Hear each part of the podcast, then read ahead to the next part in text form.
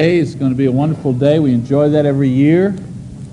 We've had so many people, I think four or five hundred people turn out for that family day at uh, different years that I've been here. We're expecting uh, this year the emphasis is really on family. We want our congregational family to be there. Our goal is everyone who's a member here and their families be here for worship on that day, September the 13th. You know, that 405, that's what we're shooting for, 405 be nice if we get over that, but we're shooting for 405. And of course, as was explained, the money uh, that we collected, the $2, whatever, that helps pay for just the basic expense. One thing wasn't mentioned, of course, the basic meal will be provided. The hot meal will be provided, but we are asking, of course, that your family uh, supply drinks, bring along some drinks and dessert, right? Is that it? Drinks and dessert. So we usually have a great dessert table, a lot to choose from. So it's a marvelous time and uh, please be looking in your bulletin for information about that time as well. It's not at 10 Acre Park this year, it's at another park close by over on Harper there. What do they call it? Choctaw Park? Choctaw Creek Park. That's where it'll be this year. And we're trying to get, called the, uh, I believe it's the Northeast congregation, uh, Brother Arnelius Crenshaw, and they have a marvelous men's old fashioned gospel singing group that I'm trying to get to come on out and sing for us this year. Great uh, gospel singing group. And so we should have a marvelous time. So make sure you circle your calendar for September the 13th and uh, plan to be out there for, your, uh, for, that, particular, for that particular day. Uh, like I say, lots of things. Uh, I also want to take advantage of this moment here to remind you that this Wednesday night begins our new fall quarter. So make sure you pick up one of those uh, information sheets that gives you the class and where the class is going to be. Uh, a lot of great classes starting on Wednesdays and Sundays, of course. And this fall, we're also starting our small group program. We have four uh, different, uh, actually five different small groups uh, going.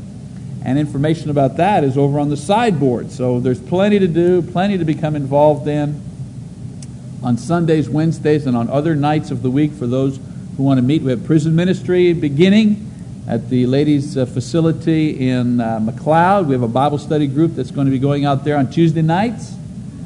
Uh, so uh, that'll be a marvelous uh, uh, outreach program that we're beginning. youth Bible study Thursday nights, all kinds of things going on. Good things that are happening in the growth of the church here in Choctaw. Well, the title of my sermon this morning is uh, Men of Dignity and High Standing. Men of Dignity and High Standing. When you hear the title like this, uh, who do you think I'm going to be talking about? I mean, the title certainly fits the office of presidents and what we expect from them.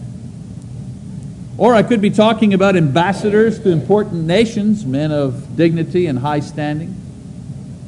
I could be talking about CEOs of large companies or doctors or judges. But I'll mention none of these this morning in my lesson. Now, when I'm saying men of dignity and high standing, I'm speaking about words that describe the role of deacon in the Lord's church.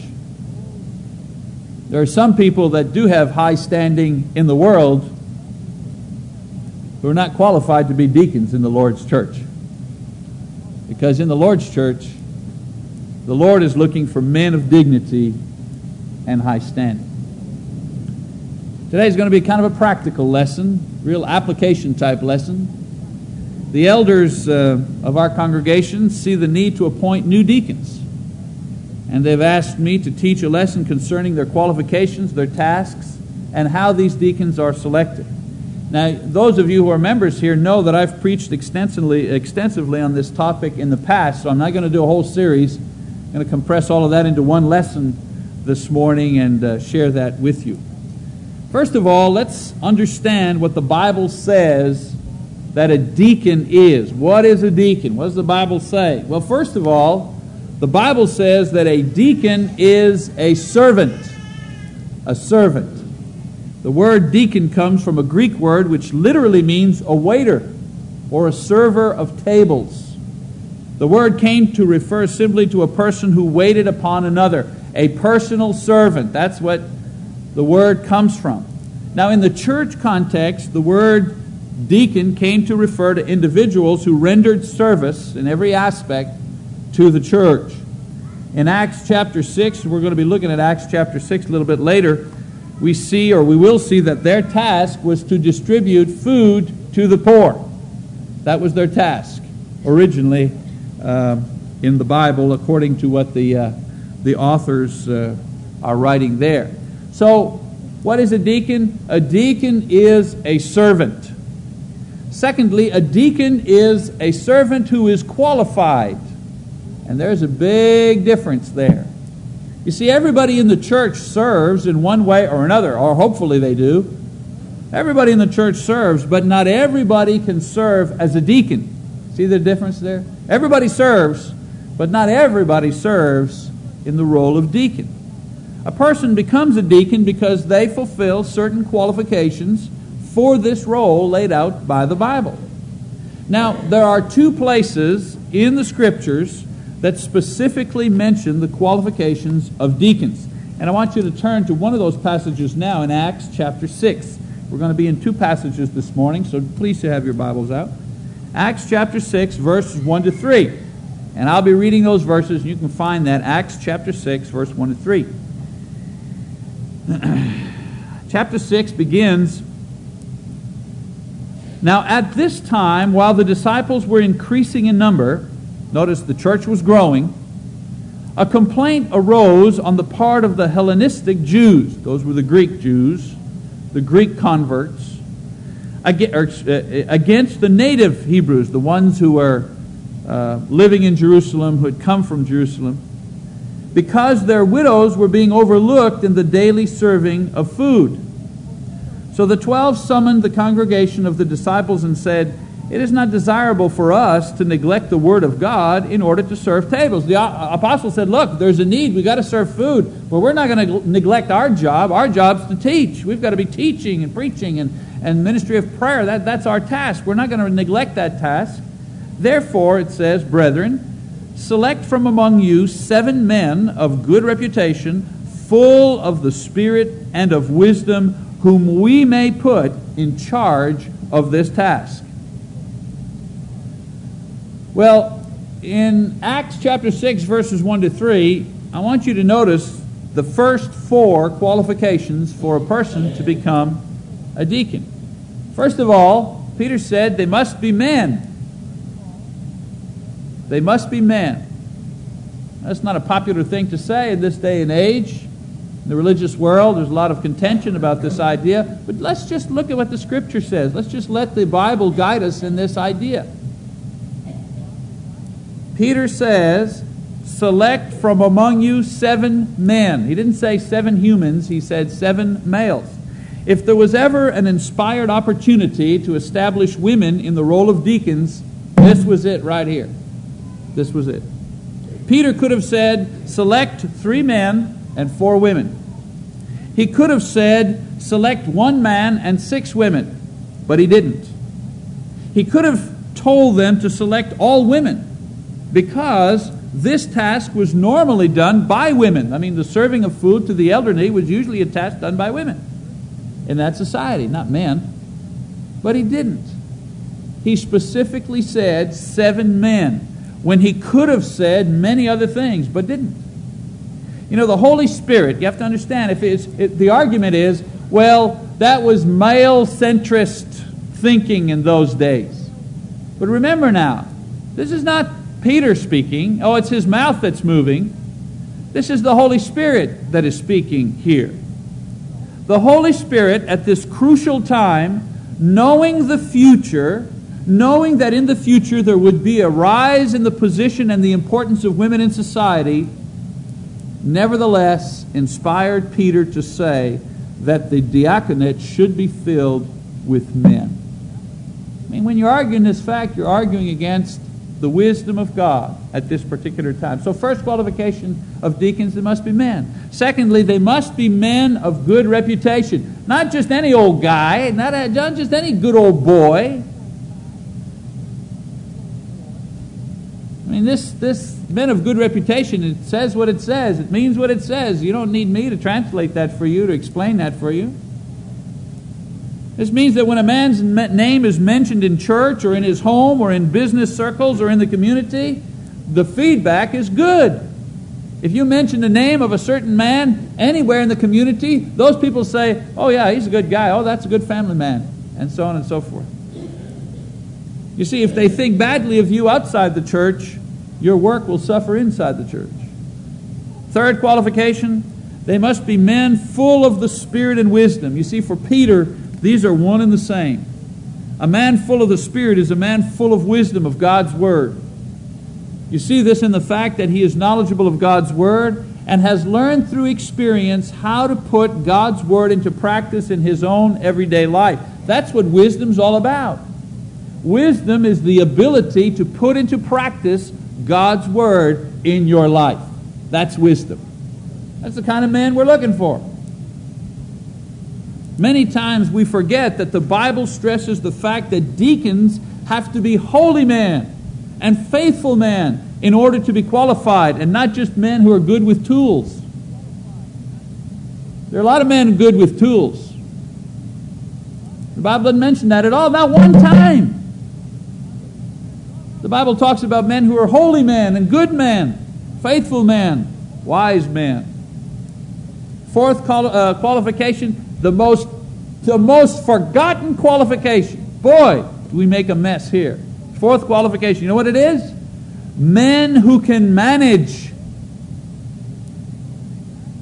Men who can manage. Whom we may put in charge of this task. Men who can manage. You know, the biggest mistake we make in the church organization is that we get the elders to manage the tasks instead of shepherd the sheep, and we get the deacons to do the tasks instead of training and managing others to do the tasks. And you know what the result is? And I, am not getting hard on y'all because, I mean, I've seen this everywhere. You know what the result of this is? You know what happens when this happens? Uh, uh, let me run it down for you. This is what happens. You get the preacher shepherding the flock. The preacher gets to be the boss instead of proclaiming the word. And you get the elders managing the tasks instead of shepherding the souls. And you get the deacons doing the tasks instead of managing and training others to do the tasks. And you know what? You get the saints doing nothing except coming to church services and watching and commenting on how everybody else is doing the Lord's work. And that's why 90% of the work in the church is done by 30% of the people, and many people are bored, and many become discouraged, and many become apathetic. The apostles understood this idea. And this is why they, as leaders, did not want to be drawn into the situation where their main job was managing tasks. They said, We are not going to do this.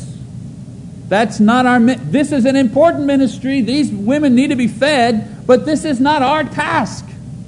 We will select good, wise, faithful, holy men, and we'll make them manage this task. When a church appoints deacons who can and will manage, then everybody will be involved. Everybody will be doing what the Bible says they should be doing from the top to the bottom.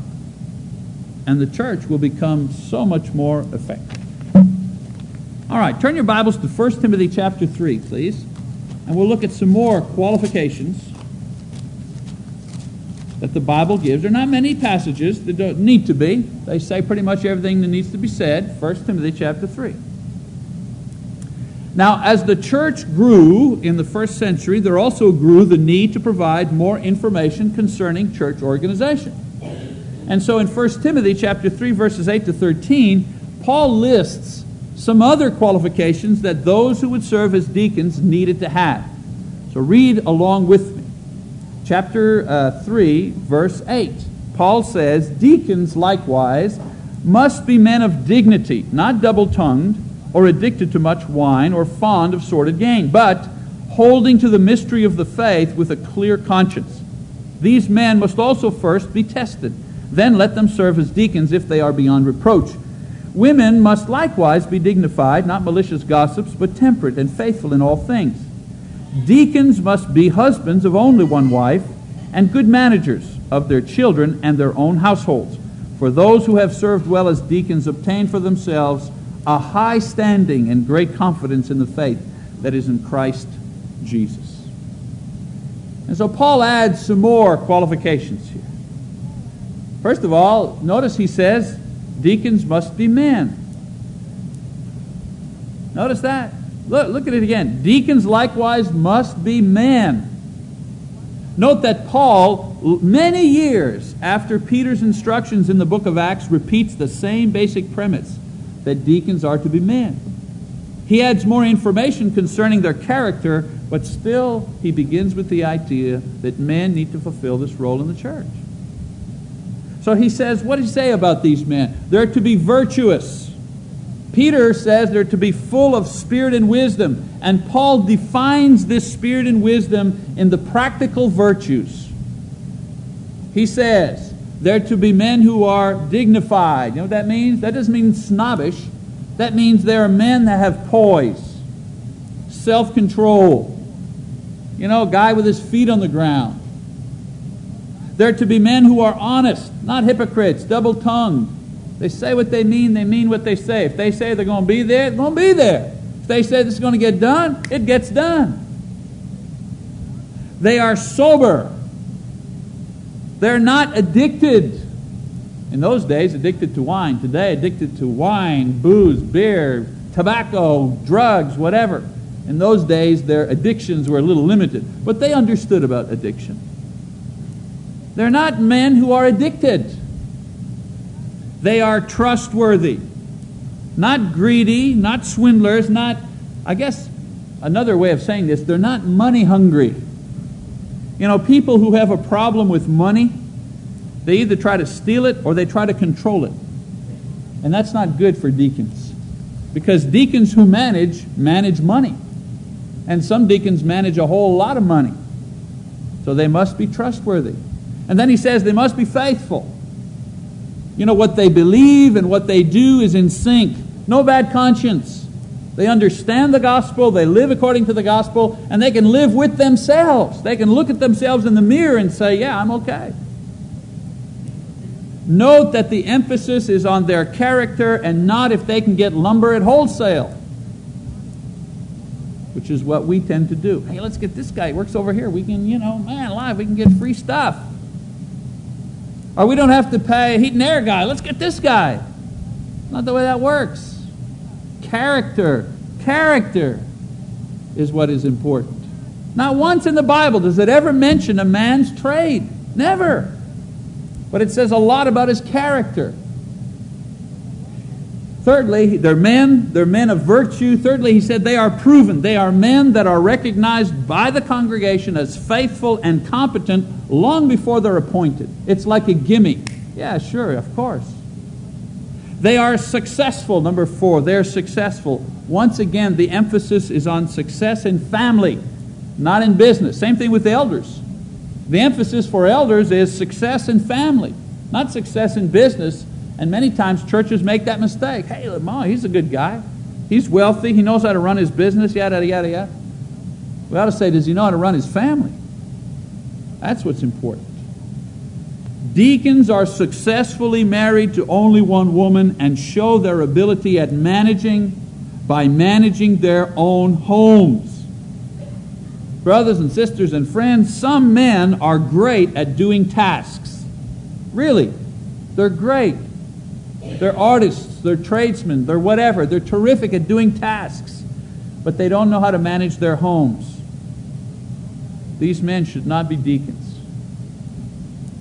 Now, note, it's at this point that Paul makes a parenthetical statement about the character of the deacons' wives.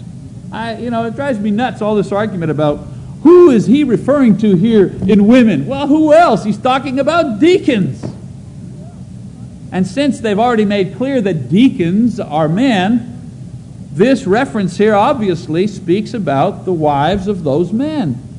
And all of us who have been in the church for a little while understand that an elder's wife or a deacon's wife is a key element of his success in his ministry, and that includes preachers.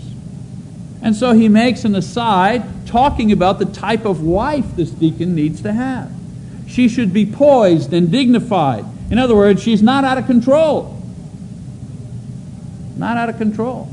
She's contained. She can contain herself. She is discreet.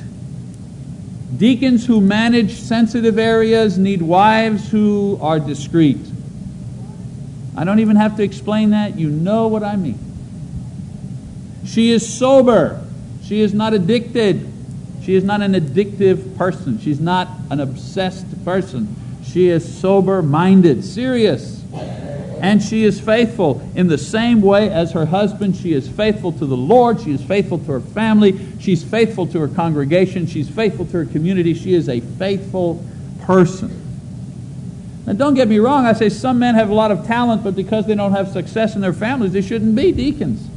I didn't say they shouldn't serve.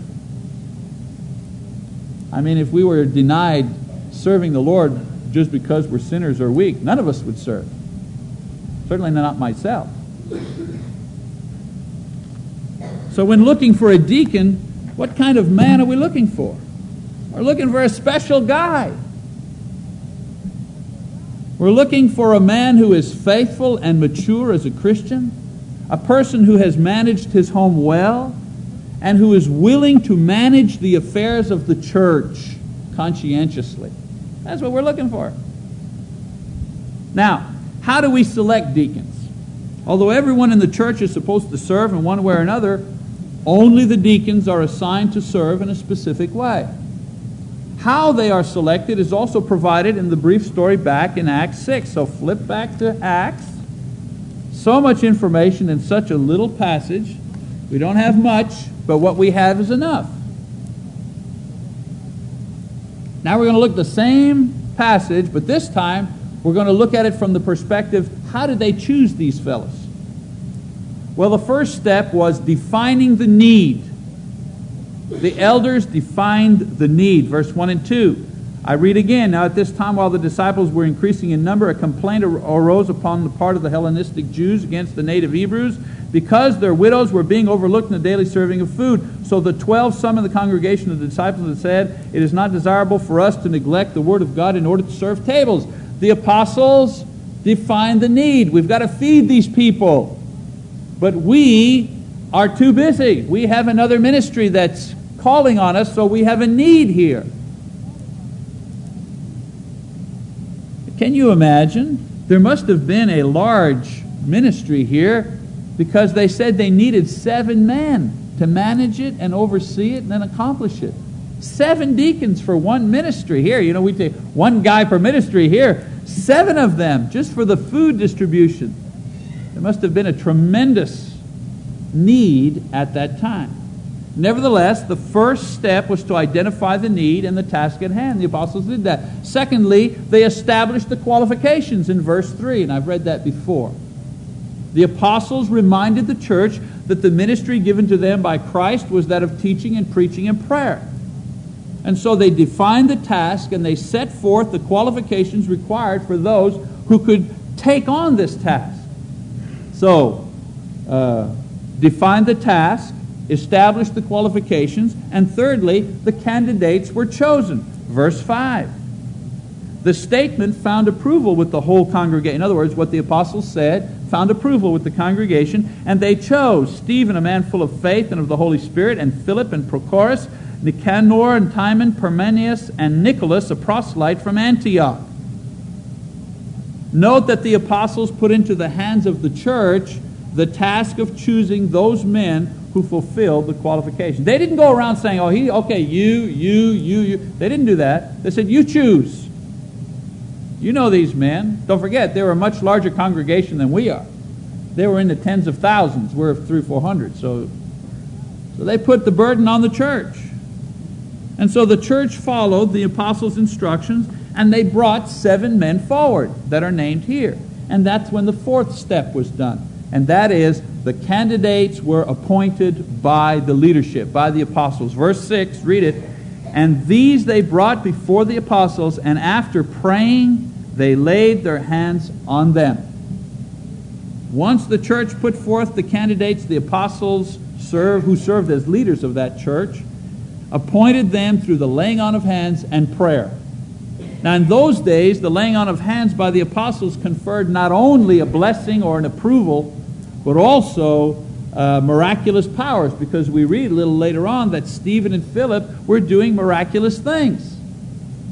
Today, we still lay hands to uh, confer approval and blessing. We still do that. When I first uh, came to work here and was officially hired, the elders at that time came up here on stage and introduced me to the congregation. We had a prayer, laid hands in the sense that we held hands. But it was a way of saying to the congregation, this minister has been approved by the elders. We present you this servant. And that goes on today. We still do that today. Of course, they haven't given me miraculous powers because that uh, uh, ability uh, stopped uh, with the death of the apostles. Today, the laying on of hands and prayers is to confer a blessing and an approval. Now, there's nothing else in the Bible to suggest that these qualifications and this process for choosing deacons has changed. So we go with this. This is what we have. It's not a lot, but it's enough. It tells us what we should do. It gives us who, what kind of qualifications they should have, who should do the choosing, how they should be approved, what type of task they should do, and so on and so forth. So we have enough in, in the Bible. So now we get to, let me just finish up here a few more minutes. We have to define the tasks. So let's do that. Here in Choctaw, now we get it practical. We bring it home, okay? We have four tasks. We need four deacons here in Choctaw. The first task that needs to be defined is this we need someone who will manage the area of audiovisual and media ministry.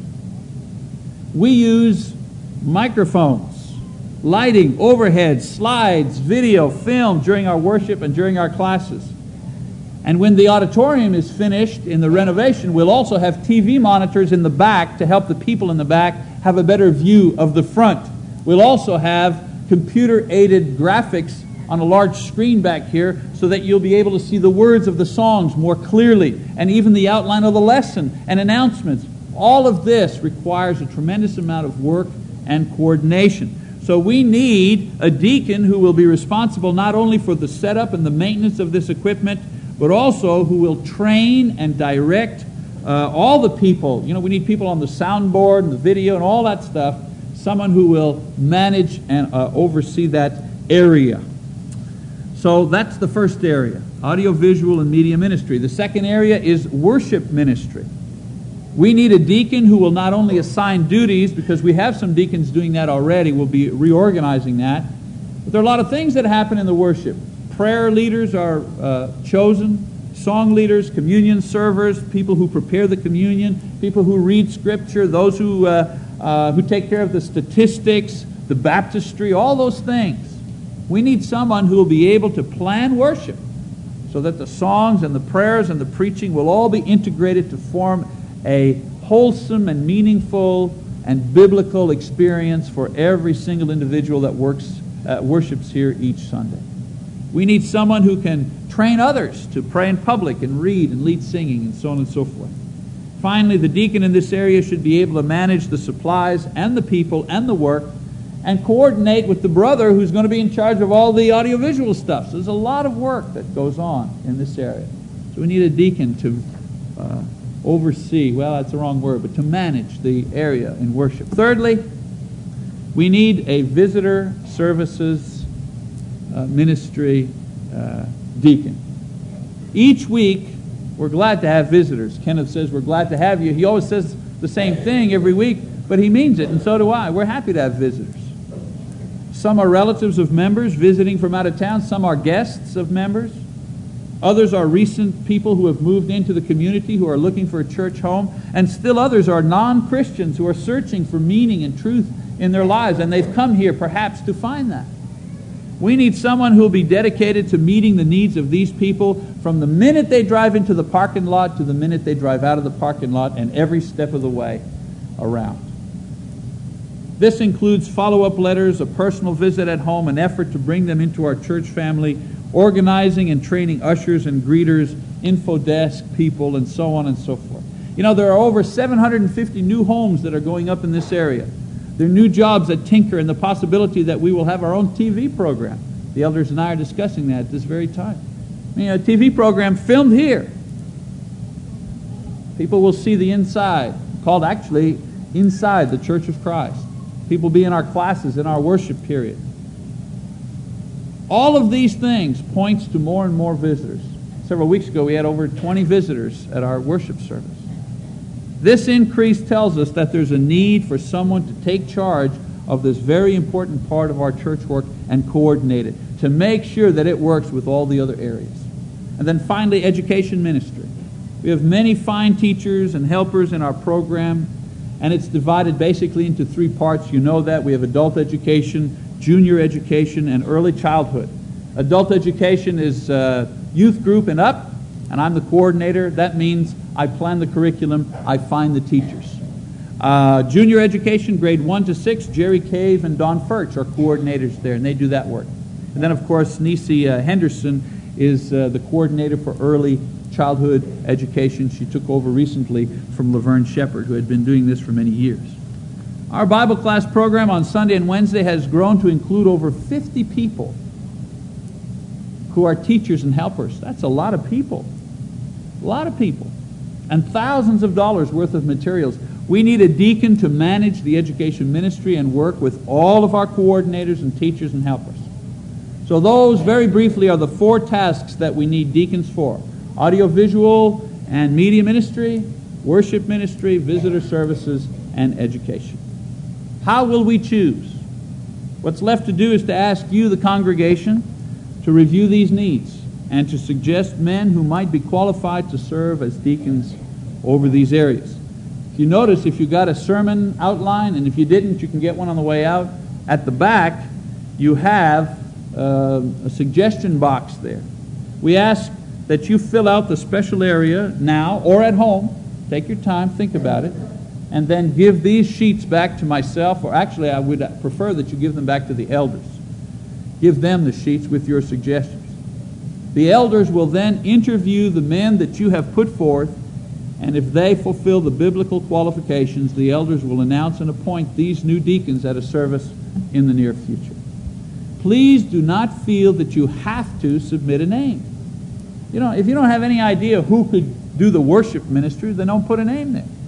But if you have an idea of a man who fulfills the qualifications, who can do the job, then put his name down and leave to the elders the task of deciding if that man is truly qualified in all the areas that we've talked about. You may have a, a man in mind and not sure about all the ideas, well, that, that, uh, all the qualifications. Well, that's what the elders are going to do. They're going they're going to make doubly sure that that individual is qualified biblically. From the congregation, we need suggestions. Okay? Well, today's lesson was instructional and functional, talked about organizations, kind of a nuts and bolts type lesson where we have to do a little work. I don't want to neglect the fact that there may be some of you who may need ministry this morning. If you have decided to become a Christian this week and decided today was the day and you need to come forward and confess Christ and be baptized, that's fine. Don't let the fact that I've talked about deacons, you know, dissuade you from coming to Christ today. And if you need to respond and and be restored to Jesus because you have sinned, because you've fallen away through neglect, then that's fine. You come forward also, and we'll pray for you. And if you'd like to place membership with our fine congregation, uh, also we invite you to do that. We're going to be singing a song of invitation at this time. And if you have any particular need, we encourage you to come forward now as we stand and as we sing. And, and as we sing. And, and as we sing. And, and as we sing. And